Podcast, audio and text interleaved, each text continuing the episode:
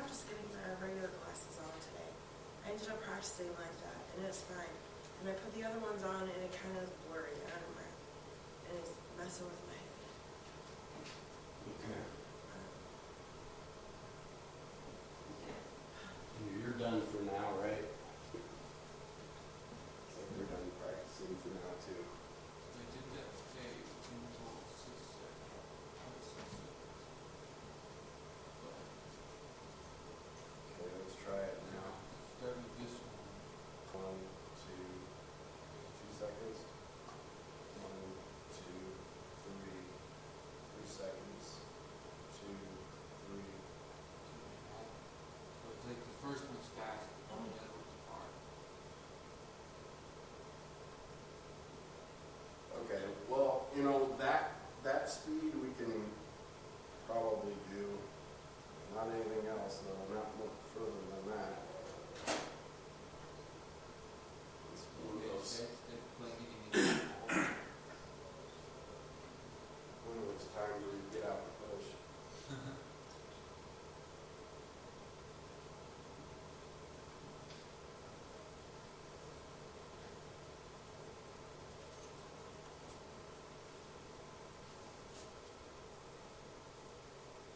Okay, we're almost to welcome. You must not have any kids to teach. I have one that's interested. Um, Well, I'm saying you, you you teach the Eucharist. oh, yeah. Eh, she was gonna come and there wasn't anybody else, so she opted out. And you know, we're borrowing three youth from different churches on midweek. So I'm a little frustrated with that, but you know, we do have a couple of our own. Not very a lot of kids. in here. No, until we get, get some things solidified, we'll kind of just join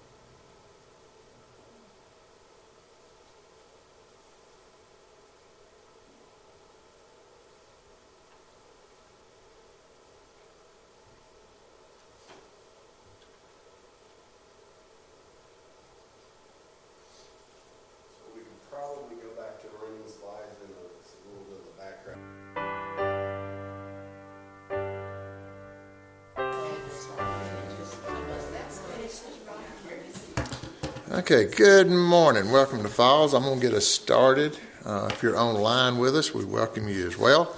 Uh, I have some announcements. Everything's on the back of the bulletin, but I'll just read it again.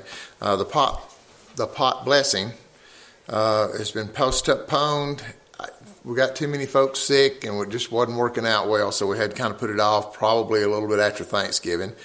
Uh, coming in December for the students, uh, the extraordinary Christ Mass, who you're going to bring, and you have a year to find some friends. Uh, but we have a year in order to uh, to pray for these people. And it, one of the things that we're talking about in that prayer meeting is we don't need to wait for Will Graham uh, to come in here and do this. It ought to be done before he gets here. Uh, so this is a list. You can put some specific names down that you're going to pray for, that you're going to bring, that you're going to make that effort to get them to come uh, to Will Graham. But there's no use in waiting on September 24th or whatever that day was. Bring them to Falls, bring them wherever. We want to get people in now. Uh, we don't need to be waiting. I'm going to read scripture. Oh, wait a minute. Uh, any birthdays or anniversaries that somebody's willing to fess up to? I don't hear. Okay. Uh, I'm going to read scripture, and then Mark is going to come up and we're going to pray over the, the Christmas child boxes. I didn't say anything about that. I'm going to let him take care of it. Uh, and this morning in Sunday school, we read Haggai, and we're reading the first chapter, mm, probably the first seven verses. And uh, the people had gone back to Jerusalem to build the temple, but they weren't building the temple. They had quit. They were taking care of their own things. They were worrying about their own uh, houses instead of God's house. Uh, because, and, and this relates to us, I think, uh, in the way that we get busy with our own personal lives and we're not worried about building God's church, His temple here on earth. Uh, so I'm going to read this as just kind of a as, as, a way to remind us that we don't need to be waiting around. We need to be working for God, uh, and He will bless us when we do. In the second year of Darius the king, in the sixth month, on the first day of the month, the word of the Lord came by the hand of Haggai the prophet to Zerubbabel, son of Shealtiel, governor of Judah, and to Joshua, son of Zehodak, Zehozadak, the high priest. Thus says the Lord of hosts. These people say the time is yet not come to rebuild the house of the Lord. Then the word of the Lord came by the hand of Haggai the prophet. Is it time for you yourselves to dwell in your paneled houses while this house lies in ruin? Is it time for us to take care of our lives and our worries while ignoring God's uh, timing and plans? Now, therefore, thus says the Lord of hosts Consider your ways you have sown much and harvest little. You eat, but you never have enough. You drink, but you never have your fill. You clothe yourselves, but you're not warm. And he who earns wages does so to put them in a bag with holes, so it, doesn't amount to anything. Thus says the Lord God of hosts Consider your ways. We need to be about God's ways. Let's put Him as our priority. Uh, and we need to be doing the work that Will Graham is going to do, but we need to start now. We need to be doing that work for God. Uh, Mark, if you want to come up, we'll go through the blessing.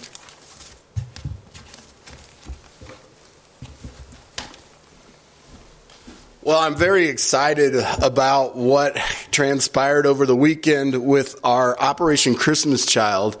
And um, it was kind of a, a slower start. So it kind of, I was kind of chewing my fingernails over at first when we only had five boxes. But uh, actually, everyone here has chipped in and blessed us with so much stuff that yesterday we were able to have the youth pack these boxes.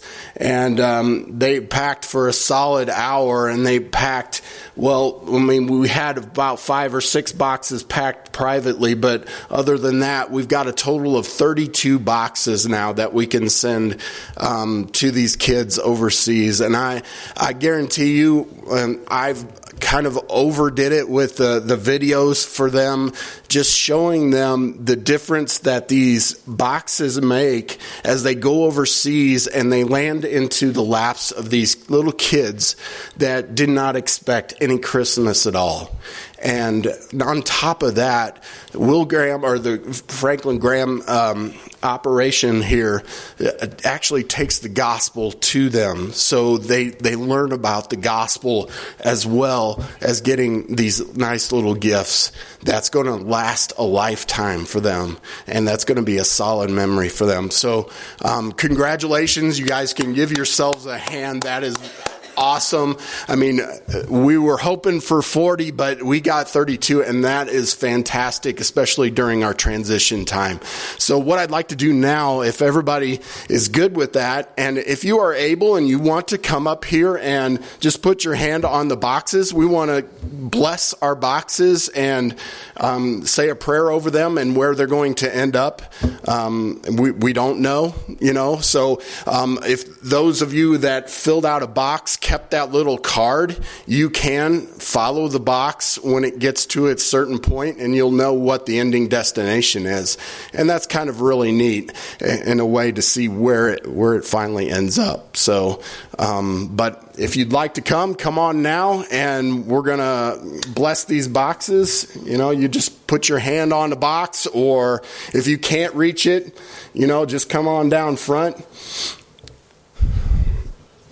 I know that's a little different. It kind of makes everybody uncomfortable to have to get up and get moving and get around these boxes. All right. Wait for everybody. And I, I, just, again, I thank you guys for everything that you guys have contributed, that you've done, that you've supported um, with our youth, and being able to do this. And it, it, does make a difference. I guarantee it. And, you know, hopefully we'll, we'll see the results of that coming down the road here. So let's pray over these boxes. Father, Lord, I just pray, Lord, that you just um, bless each and every one of these boxes that are represented up here on this table, Lord. Lord, you, allowed us so much blessing in this country. And Lord, this is just a little bit of what we're blessed with all the time here in this country. And these boxes are going to go out to uh, destinations only you know. And Lord, we just pray for those recipients that are going to receive these boxes, Lord, that the gospel will be presented in their lives, Lord, in, the, in a way that they can understand it, in a language that they can understand, Lord, so that these might come to know you, Lord, just from a simple shoebox that we're, we're doing right now.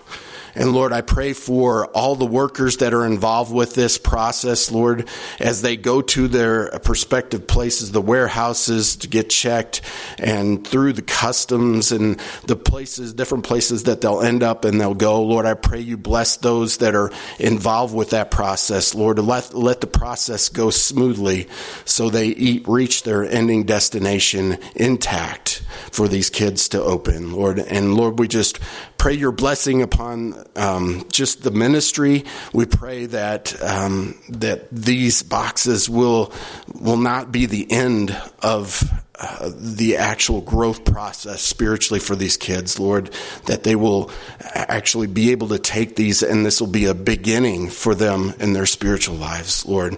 And Lord, we just thank you for all the many things that you've given us, Lord, and we, we send these off with your blessing, Lord, and give you all the praise. In Jesus' name, amen.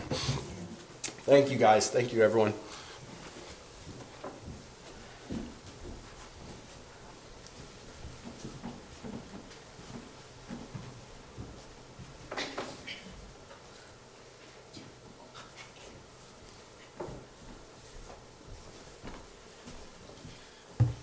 Welcome everyone today. Uh, if you wouldn't mind standing today, we'll start a worship service with uh, some hymns and uh, just praise God and in these hymns. Our first hymn today is number 407, Because He Lives.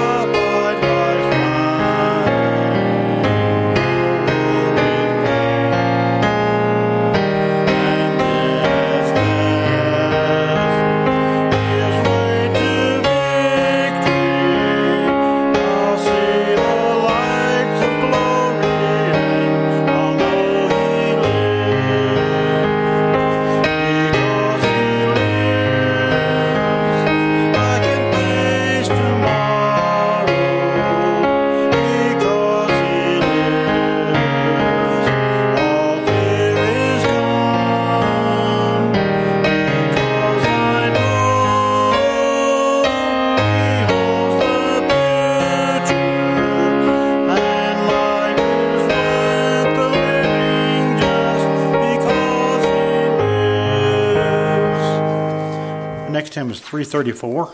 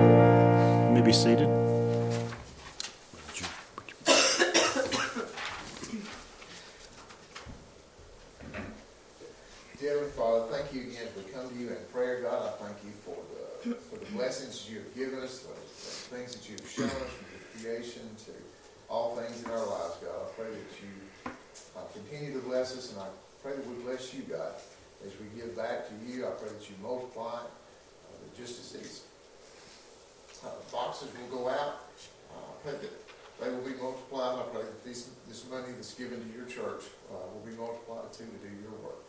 It's in Jesus' precious name I pray. Amen.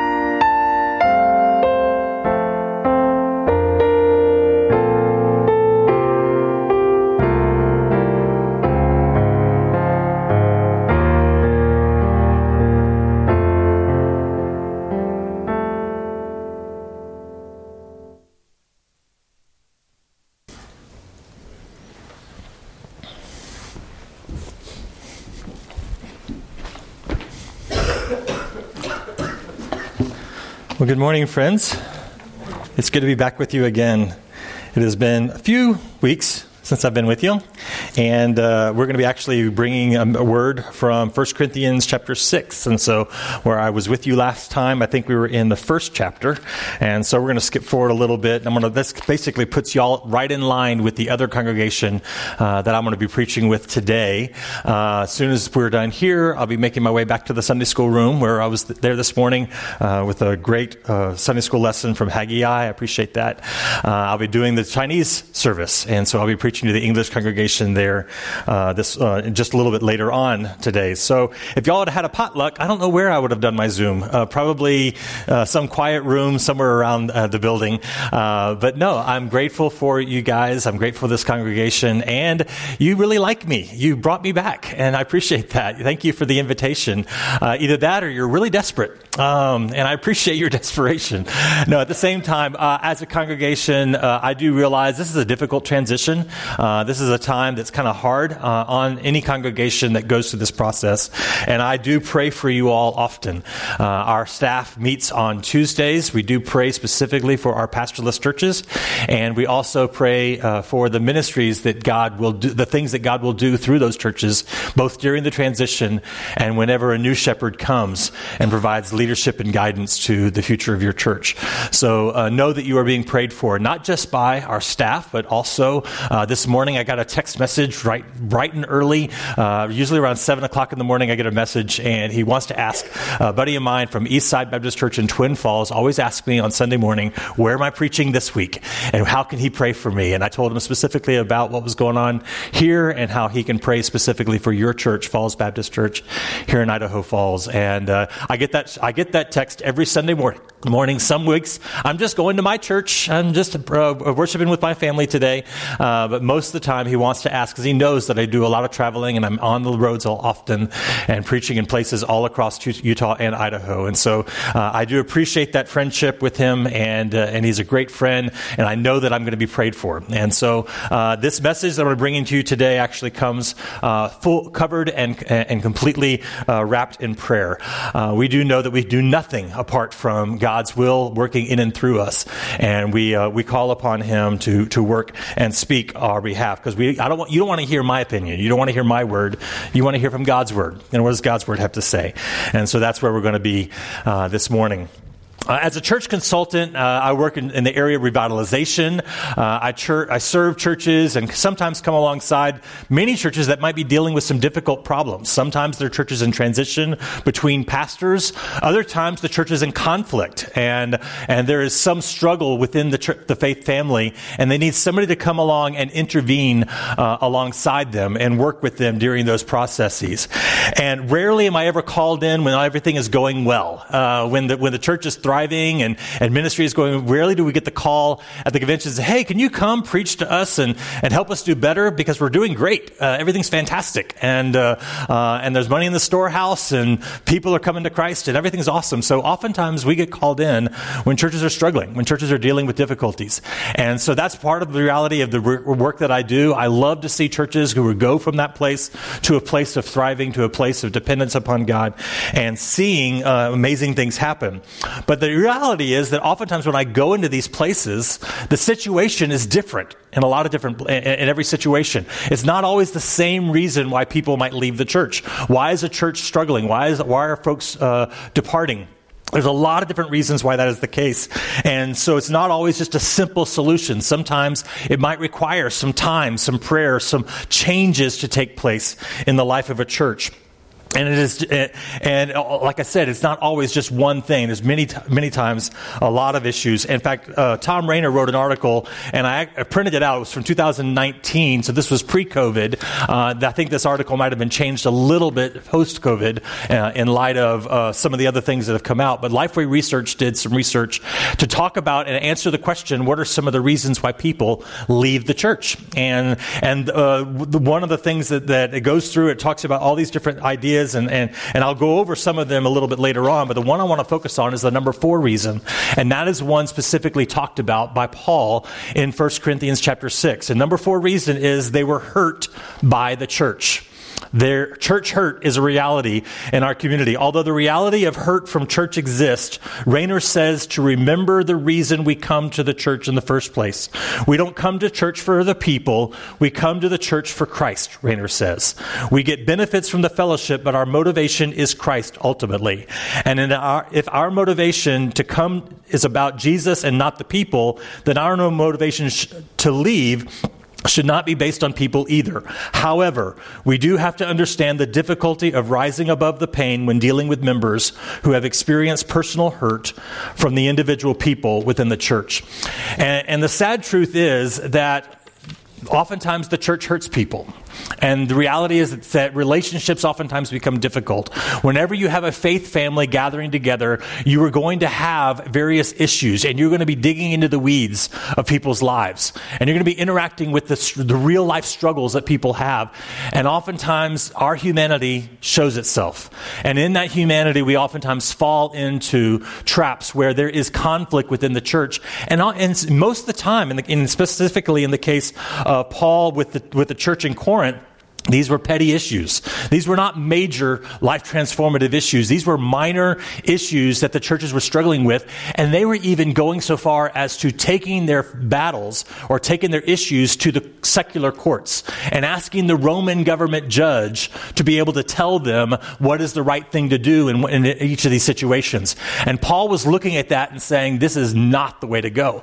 And so that was the situation that the church in Corinth was going through. They were getting so bogged bogged down by the minutia and the minor issues that were going on and the conflicts that were going on in their faith family that they were they weren't getting along with one another. They were fighting and they were battling. And and what we find in oftentimes somebody hurt us or somebody hurt my feelings or somebody said something that I didn't like and I was offended. And and and, and unfortunately there are some people who leave the church because of that because of those conflicts. And and, and in reality oftentimes those things start rather small It's the relationships that we develop, uh, and and when when that when that hurt comes from somebody that we care about, somebody that we've worshipped with, somebody that we've sat alongside in the trenches doing ministry together. When that hurt comes from them, it hurts a little bit more, doesn't it? It's like when hurt comes from a family member, it hurts a little bit more. The pain is just a little bit deeper, and there are some people who just can't overcome that, and that's why conflicts arise in the relationships.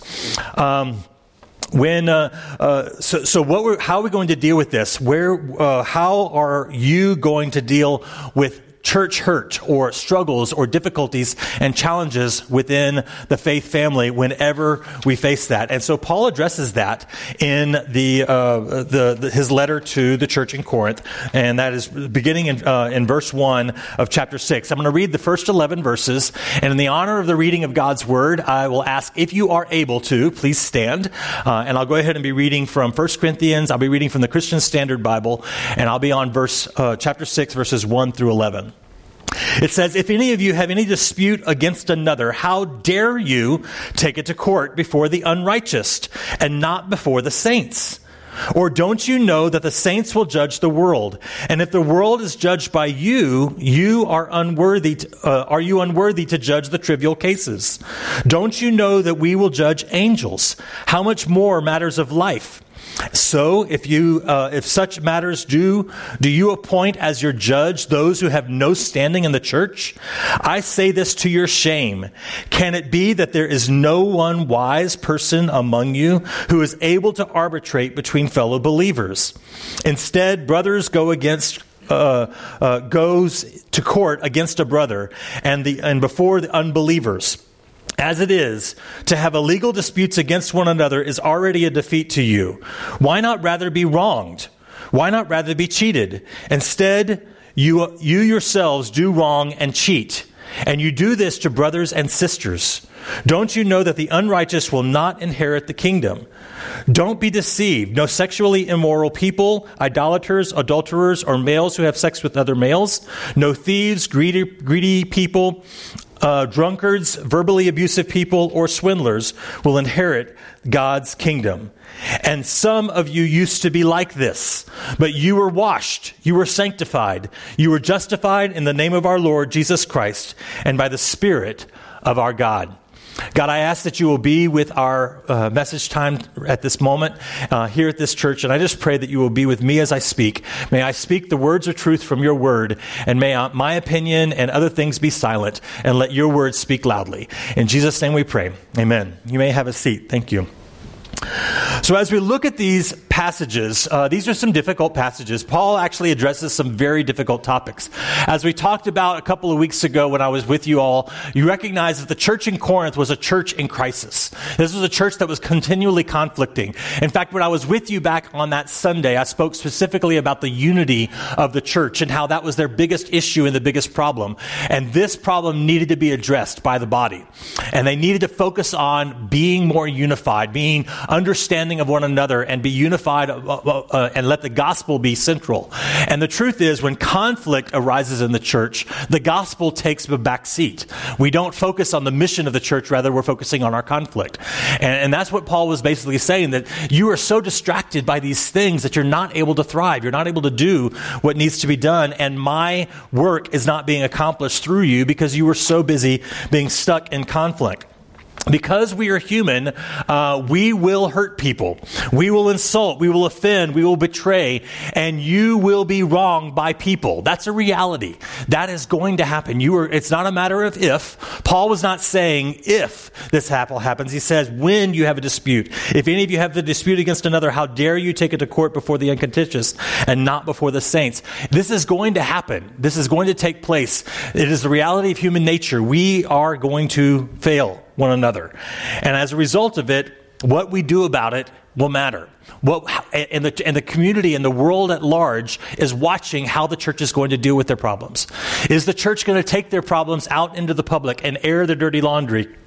Or are they going to keep it in house, settle the disputes, and move on so that they can grow from it?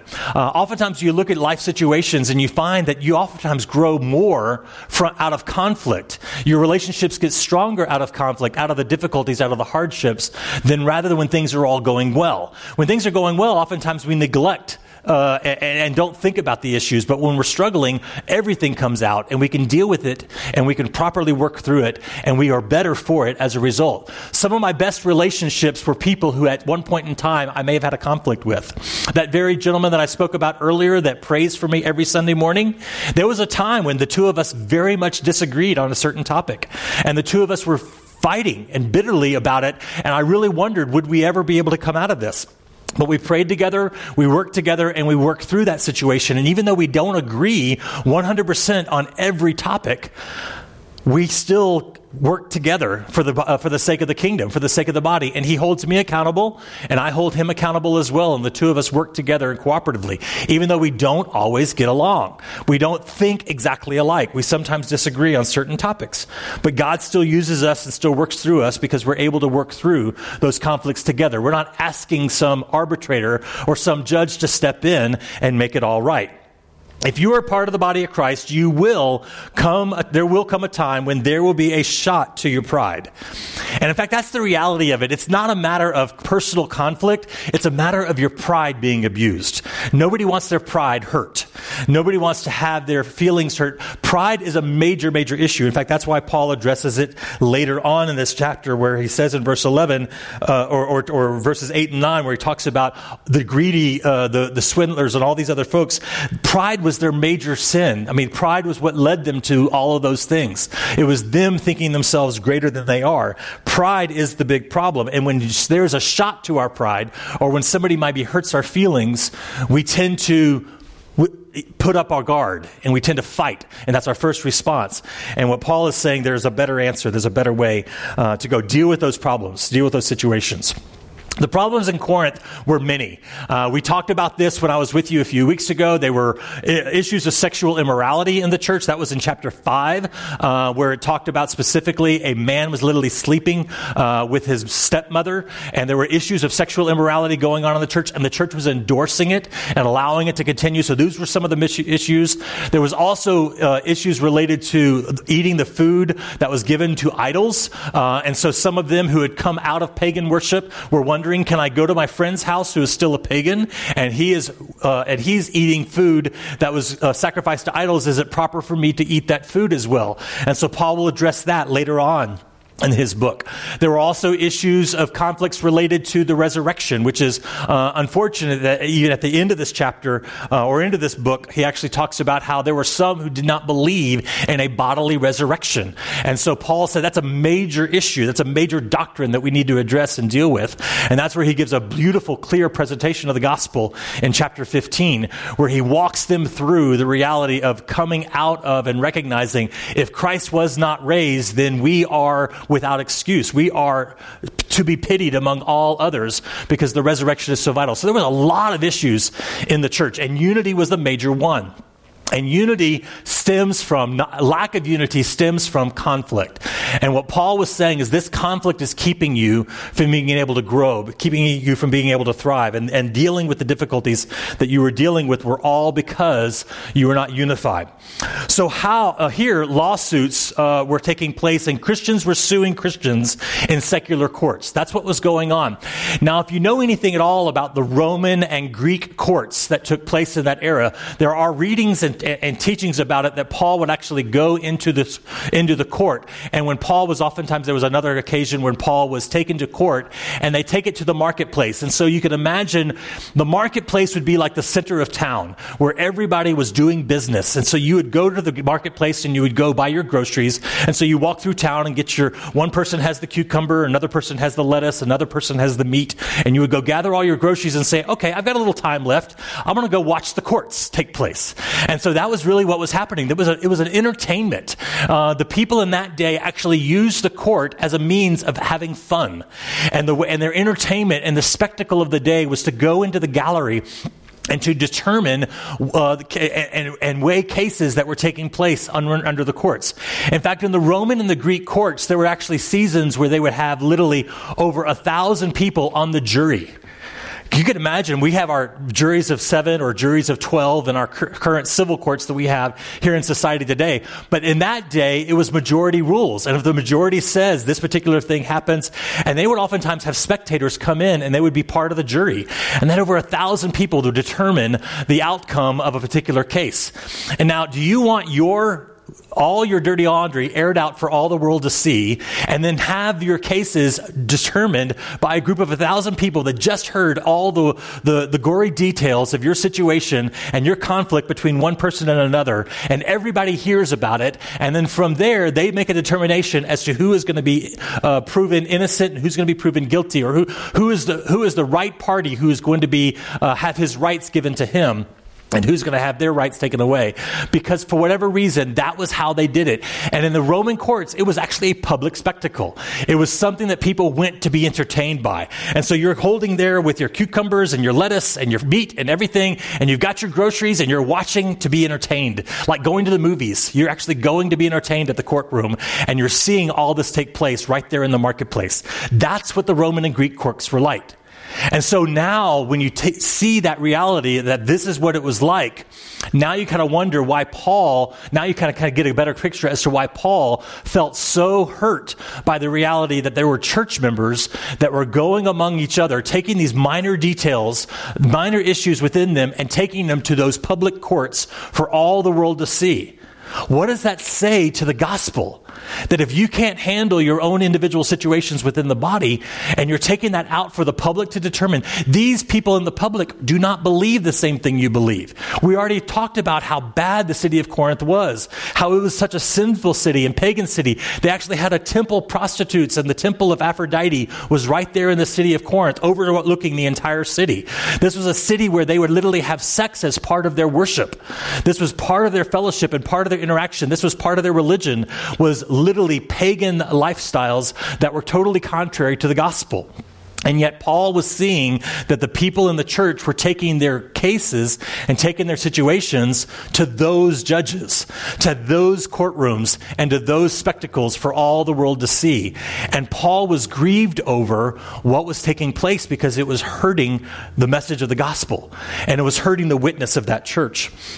You see, the history of the Jewish courts. Um, can be talk, uh, can be summed up in this way. In fact, let me actually read for you a passage that uh, John, Mac, uh, I think John MacArthur actually preached from a message back in 1978, and this was to his congregation. He states this: the Jews did not ordinarily go to the law, uh, to, uh, go to law in a public uh, law court.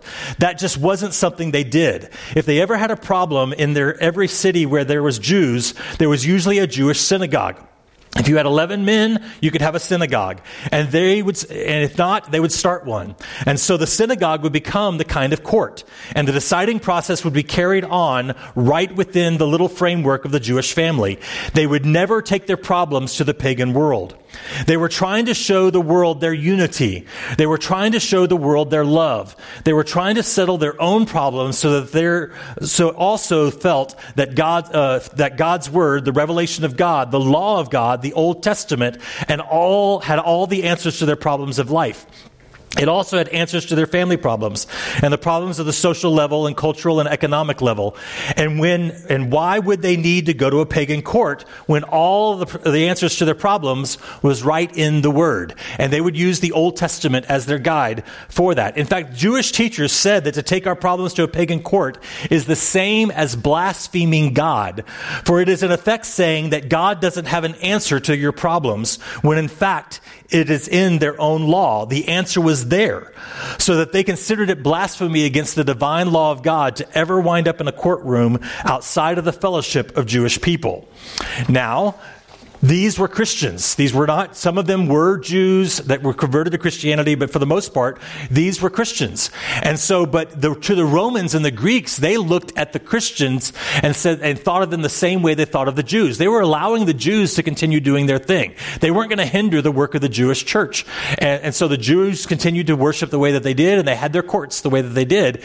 And they looked at Christians the same way. They figured Christians, uh, an offshoot, or uh, they came out of Judaism Judaism is where it all started. And so as a result, they would follow the same law that they would let the Bible speak for their uh, understanding and they would let the Bible address the issues that they were going through and they wouldn't have to come to the public courts. They wouldn't have to go to secular courts. And so it's ridiculous that Paul would literally see this was taking place in the church in Corinth. The Romans and the Greek viewed the Christians the same way, stating, the Jews don't need Roman courts, settle it yourself. And so that's oftentimes how their response was. Whenever you have issues, he would the, the courts would literally say, and the judges would say back to the church, don't bring this to me, you guys handle it. In fact, if you remember, if you go back to the time of Christ, when the Jews took the, uh, to the, the, the, the mocked up trial that they created during the week of the Passion, and they brought Jesus before the Roman, uh, Roman judge and the Roman leader, and they said, You make a verdict on him because we don't have the power to put somebody to, to death. And so, but the judge said, Hey, I don't have any uh, argument in this uh, dispute. You take him. And it wasn't until they brought up the issue of him declaring to be the king of the Jews that there ever became an issue that the Romans had to deal with. But the reality was that they had to, the, the, in most part, the Roman government did not want anything to do with ecclesiastical matters. They didn't want to have anything to do with church matters. They wanted the church to settle those issues. Let you guys deal with your problems. Don't bring them to me. And that's what the courts would literally say. But so Paul was literally going so far as to say, and, that, and that's what he uses. Uh, the Christian Standard Bible, your translation might say differently, but he literally says, "How dare you?" Uh, and that that's that that reads exactly the way that it sounds. He was saying, "You stupid people, how dare you? Why do you do that? This is the wrong way to go. This is not the direction you should be doing. How dare you uh, take your things to the public uh, to the public entertainment for all of them to see?" Um, why would you be justified uh, in appealing? To, uh, why would you be justified? Why, why, why would you, the justified, appeal to the unjustified to let them determine your, your outcomes? Why would you let those courts determine your, uh, your fate when you are justified from the cause, uh, because of what Christ did? Why would you do this when the name of wisdom um, and of God is in your hands, that you literally have the wisdom of God upon you. Uh, he speaks about that in chapter 2, which I didn't preach to you all, but if you go back and look at chapter 2 of 1 Corinthians, he actually addresses how you have God's wisdom. You have the mystery of Christ and has given you the wisdom of God to be able to determine right from wrong, to be able to know exactly how you should live. And so as a result, you were taking your stuff to the, to the courts for them to laugh at you and to mock you, and that is not the right thing to do. So, uh, two questions uh, related to verse 2. Let's go back to verse 2. Um, here we go. It, uh, or don't you know that the saints will judge the world? And if the world is judged by you and you are unworthy, aren't you unworthy? Are you unworthy to judge trivial cases? So he literally saying that you will one time judge the world. In fact, there are scriptures that speak about how there will be a time where you would literally stand in judgment over the fallen angels, uh, where you will be responsible for bringing upon their judgment. The you who are redeemed, you will be on the bema seat, uh, looking down upon them and casting judgment on them. This there's scripture that speaks about that. And if humanity is going to be able to judge matters uh, uh, of the world, and you have all the wisdom of God given to you in His Word, why do you take these things to secular courts to let them decide? First off, uh, Christians will sit in the judgment seat and judge the world. Secondly, Christians will judge angels. Second Peter chapter 2 verse 4 speaks about that. Second Peter chapter 2 verse 4 reads, for if God didn't spare the angels who sinned, but cast them into hell and delivered them with chains and utter darkness to be kept for judgment, um, that judgment, and if he didn't spare the ancient world but protected Noah, a preacher of righteousness. So if you go in there and says, and delivered them in chains of utter darkness to be kept for judgment, that's the judgment that you will stand in. As believers, you will witness and you will observe. You will be in the jury to make, to bring down condemnation among the fallen until the judgment. You see, Paul did not discredit the Roman courts. He recognized the value of the Roman court system. He wasn't saying that they were dumb. He was just saying that they did not have the answers to the ecclesiastical issues that you were going with, through. So he didn't discredit them. In fact, there were other times when he actually appealed to them using the law and using Roman law in order to, for his case to be to be heard. There were times when they were when a, a, a Roman um, was about to beat him and and and and whip him, and he and he appealed and says, "You cannot do that because I'm a Roman citizen." In fact, he used his Roman citizenship and he used the polity of the Roman courts to say a Rome, Roman cannot beat another Roman. Uh, you, if he appeals to Caesar, he, we must hear his appeal. And immediately they stopped everything. They put him back into jail and they brought him before uh, the courts and recognized and they later had to apologize and release him because they recognized that they were in the wrong there. Here was a Roman citizen and they were treating him like an outsider. And so Paul knows the history. He, he does not discredit the Roman courts. He understands them. And so what does this world, what does the, what does our witness and what do we do when we take our, air, air our dirty laundry and take these issues to the public courts? What are we saying to the world? What is our witness to the world? What are we saying to the community at large, the, the, the, the people in whom we are trying to witness to and to bring into our faith family? What does it say to them? Well, I love my, my, my, grandfather's favorite Bible passage is Micah 6 8. And it specifically speaks about, he actually gave me a pocket knife one day that actually has Micah 6 8 read, written on it. I remember one time when I was visiting him at work and he worked at Lee Dry Goods in Shreveport, Louisiana. And I remember going to there and I, was up on his desk. I was actually playing underneath his desk as a young, a young boy. And I remember picking up one of his business cards and I wanted to act like my granddad. And so I put on a coat and I put on a suit and, and he would go around doing business with various stores all across America uh, and doing interactions. He would sometimes go to Dallas and, and talk to the owner and the manager of Neiman Marcus and find out how he can supply resources to Neiman Marcus. He would make little trips to New York. He was a businessman in the 1930s and 40s and 50s. And so that's what he did. And so he would travel around doing all those things. And on his business card, on the back of it, there was a Bible passage entitled Micah 6 8. And he lived his life and he lived his, did his business around this passage of Micah 6 8. Do justice, love mercy, walk humbly with your God. That was his life first. And he lived his life and, and, and did that, did it in such a way that justice and mercy were a part of his lifestyle. And so I always have had an idea and a concept, and, and that verse has always gotten close, uh, important to me. And so I would research to dis- discover the importance of justice and mercy and the recognizing that, that God gives us these things and He shows us that. And so when it came time to sort of start relating with churches and start doing consulting with churches, I came to the recognition that there are going to be times when I'm going to be dealing with conflict and dealing with cases where I'm going to have to provide judgment. I'm going to provide wisdom in a given situation. They might be struggling with certain issues.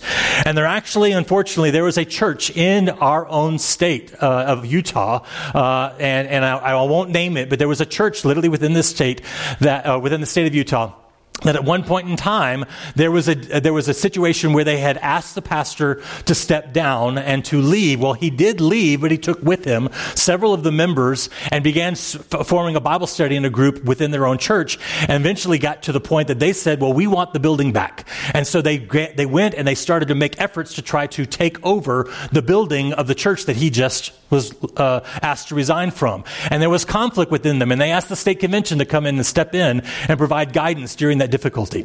And then they ask their local association to step in and provide guidance in the situation. Who is right? Who is wrong? Who gets the access to the, to the money? Who gets the access to the checkbook and allows us to be able to acquire the building and be able to do the work that we do?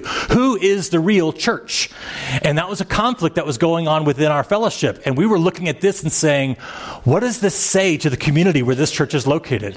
What does this say to the people at large who are looking at the, this, this church that where the former pastor and a few members are literally suing to find find to get to gain access to the church building, where they were, and, and then the church themselves, they're in the wrong by allowing this stuff all to happen and and going about maybe not have not not doing their due diligence when they hired this individual in the first place, and so conflict was taking place, and so as a result, there was challenges and there was difficulties, and they went so far as to say, well, we heard what the state convention said, we heard what the local association said, and we know what we're supposed to do, but we're going to go to court anyway, and so they literally went to the local courthouse and said, Judge, you determine who is really this given church.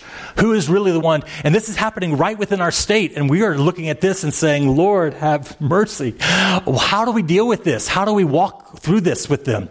And the judge is like looking to the state convention saying, Can you mediate in this situation? I said, We tried. We honestly tried everything to try to walk with them and got to guide them and give them understanding about how to divide those assets. And we're really not even talking about a whole lot. We're talking about less than $2,000 was in their bank account. That was all that was there. And they were literally going to court. They were going to pay more for one hour of the lawyer than all that was the money that was inside that account that they were fighting for. And the building itself really wasn't that great of a property. There was some, uh, Uh, there was deferred maintenance that needed to be done to the building, and so there was a lot of work to be done. And it really wasn't one that was worth fighting for, but yet they felt compelled to go through this whole process. And right now, they are still in the midst of all this difficulty and challenges, and yet they have not had a Sunday service in many, many weeks. They have not uh, gathered together for fellowship. They're not, they're no longer reaching out to the local high school and college campus that they used to do when the church was thriving and the church was following and being obedient.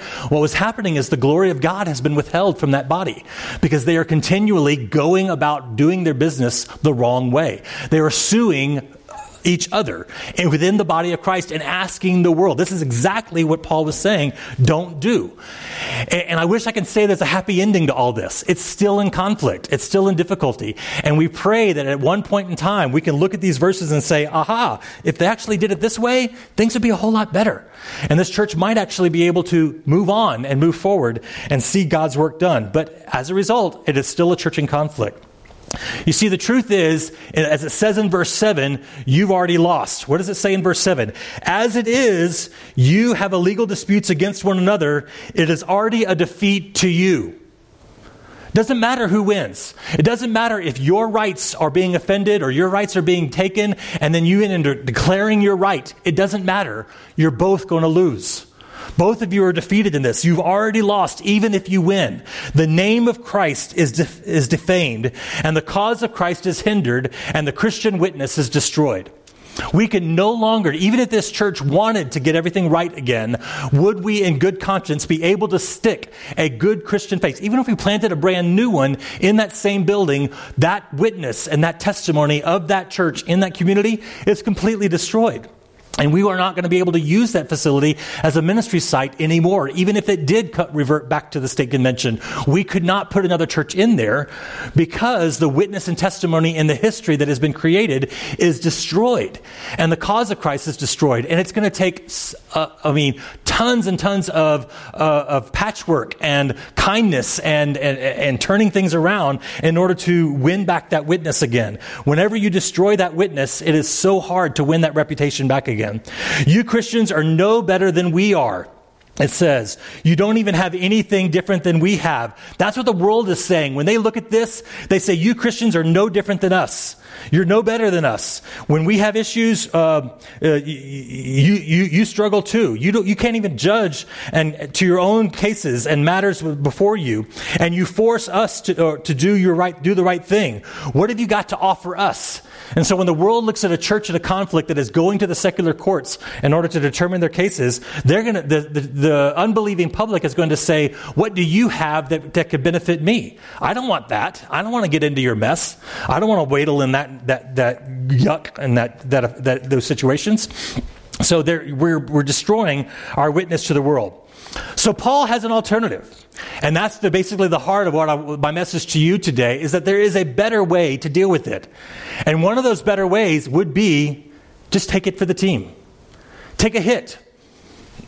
Be hurt. Have your feelings hurt. Have, have be offended, and, and, and, let it go. And just just have your uh, have have your pain, have the difficulty, have the challenge, but then let it go and don't deal with it. Don't try to win your rights over.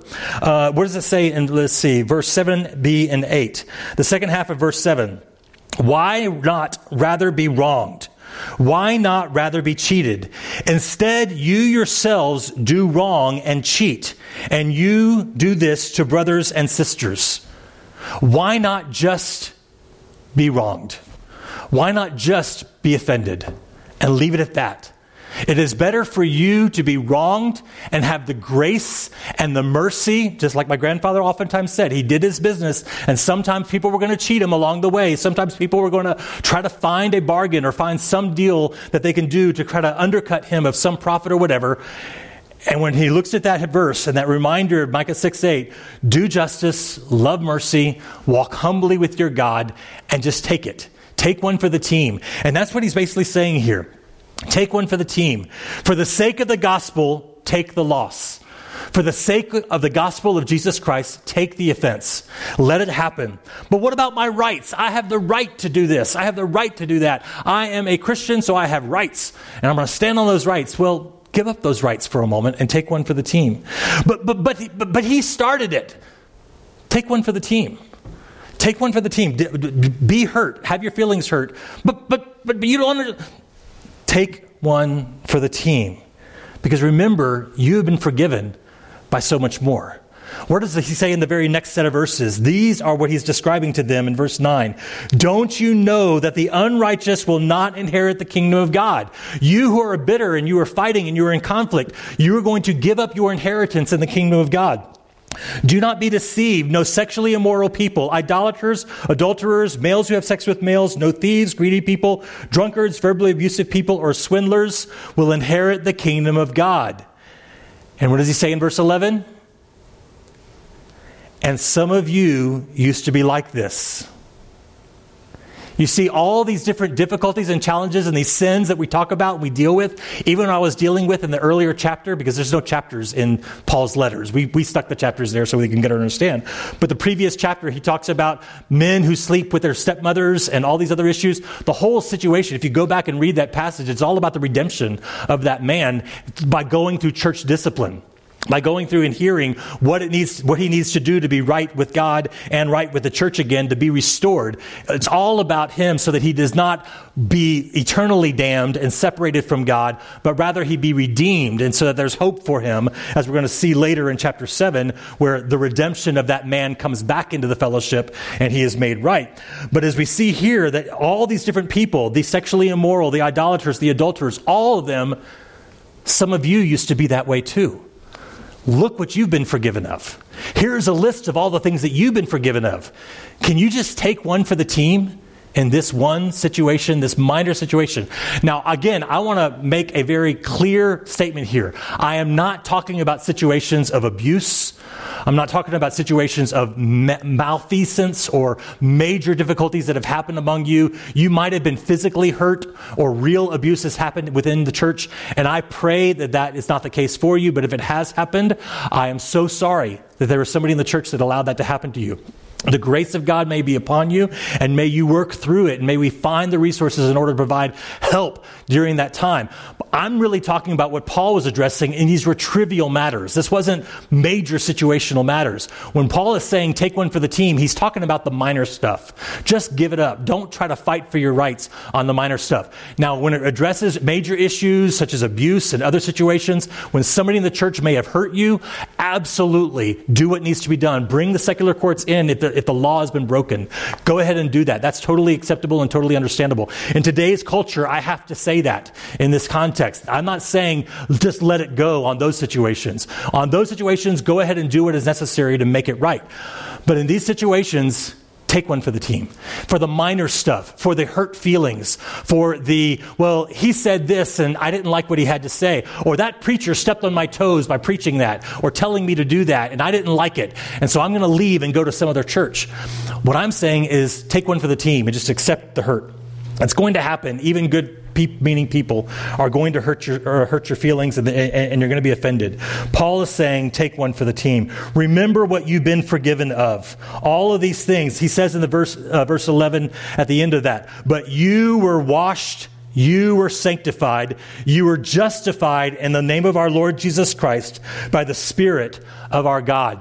When I was here a few weeks ago and I spoke with you about all the issues that were going on, and I listed the five different struggles that the church in Corinth were going through, every one of them, the answer to every one of those problems was the gospel. Unity, the answer is the gospel. Sexual immorality, the, the answer is the gospel. Um, uh, f- food, battles over food, the answer is the gospel. Battles over. Um, The Lord's Supper, the answer is the gospel. Battles over the resurrection, the answer is the gospel. The answer is the gospel every single time. And so, what he's saying in there is he's taking it back to the gospel in verse 11. But you were washed, you were sanctified, you were justified in the name of our Lord Jesus Christ and by the Spirit of our God. You see, Jesus himself took one so that you could be on the team. You see, Jesus took everything so that you can be on the team. See, Paul is reminding them that remember what you were redeemed from. All of these things that you came out of in order to come to faith in Christ. Remember that Christ took all of that upon himself. And then when Christ died on the cross and redeemed you from sin, that Christ literally took one for you so that you could be on the team. You would have no hope of even be on the team in the first place. There'd be no way for you even be a part of the fellowship of Christ were it not for Jesus Christ dying. He did not deserve it. He did not earn it. If anybody was allowed to be on the team and being judge, jury, and executioner of everybody, Jesus Christ could have done that. But rather, he said, I'm going to take that weight of sin upon myself. I'm going to bear that weight on your behalf, and I'm going to weigh it ultimately to the cross. And on, on that cross, I'm going to pay the ultimate sacrifice so that you can be on the team.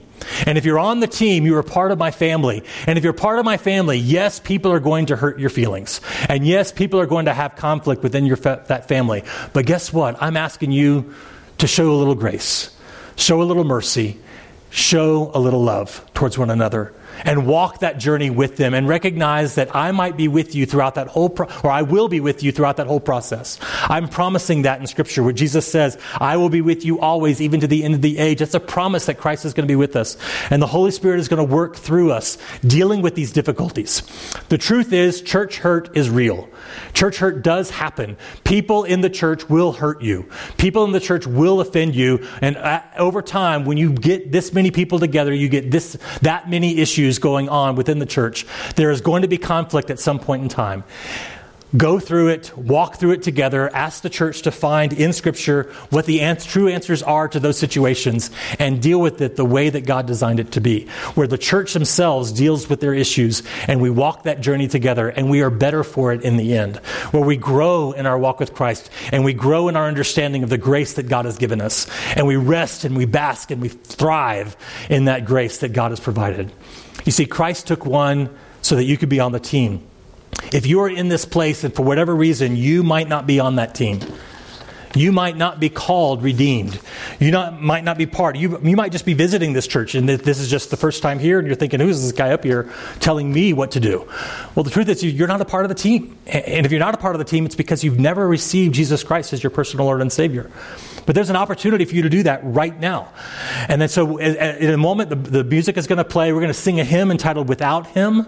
And I'm going to encourage you, read the, and, and, study the lyrics of that, script, of that hymn. Without Him, I can do nothing. Without Him, I would be in chains. You see, without Him, without Christ, without Christ literally doing what Christ did on the cross, none of us have any hope. None of us have any opportunity to be on the team, a part of the fellowship where we can build relationships with one another, where we can relate and where the kingdom of God can be glorified and honored and his name can be praised. We want Falls Baptist Church to have an impact in this community, then we need to take care of our issues within the church so that the community doesn't see that, that dirty laundry. Now, I pray that there isn't conflict within the church, but the reality is it's going to happen. You're going to have different opportunities where people are going to hurt your feelings. It's going to happen. Take one for the team and walk that journey together so that God can be glorified. Uh, let's pray together and we will have our, our uh, closing hymn. Father God, I thank you for the opportunity to open your word. And I thank you for the reminder that you have given us that we are all fallen people, and we have all come from somewhere. We have all been broken. We have all gone astray and done our own thing. But because of what Christ did on the cross for us, and because the sacrifice that he made, we are redeemed. We are a part of his family. And because we are part of that family, we need to relate to one another as family and walk that journey together, dealing with our difficulties, dealing with our challenges, and walking together to see the grace of God manifested in each one of us.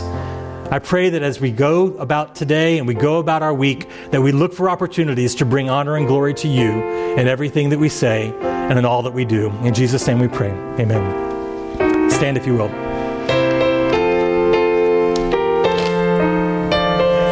300. If you would like.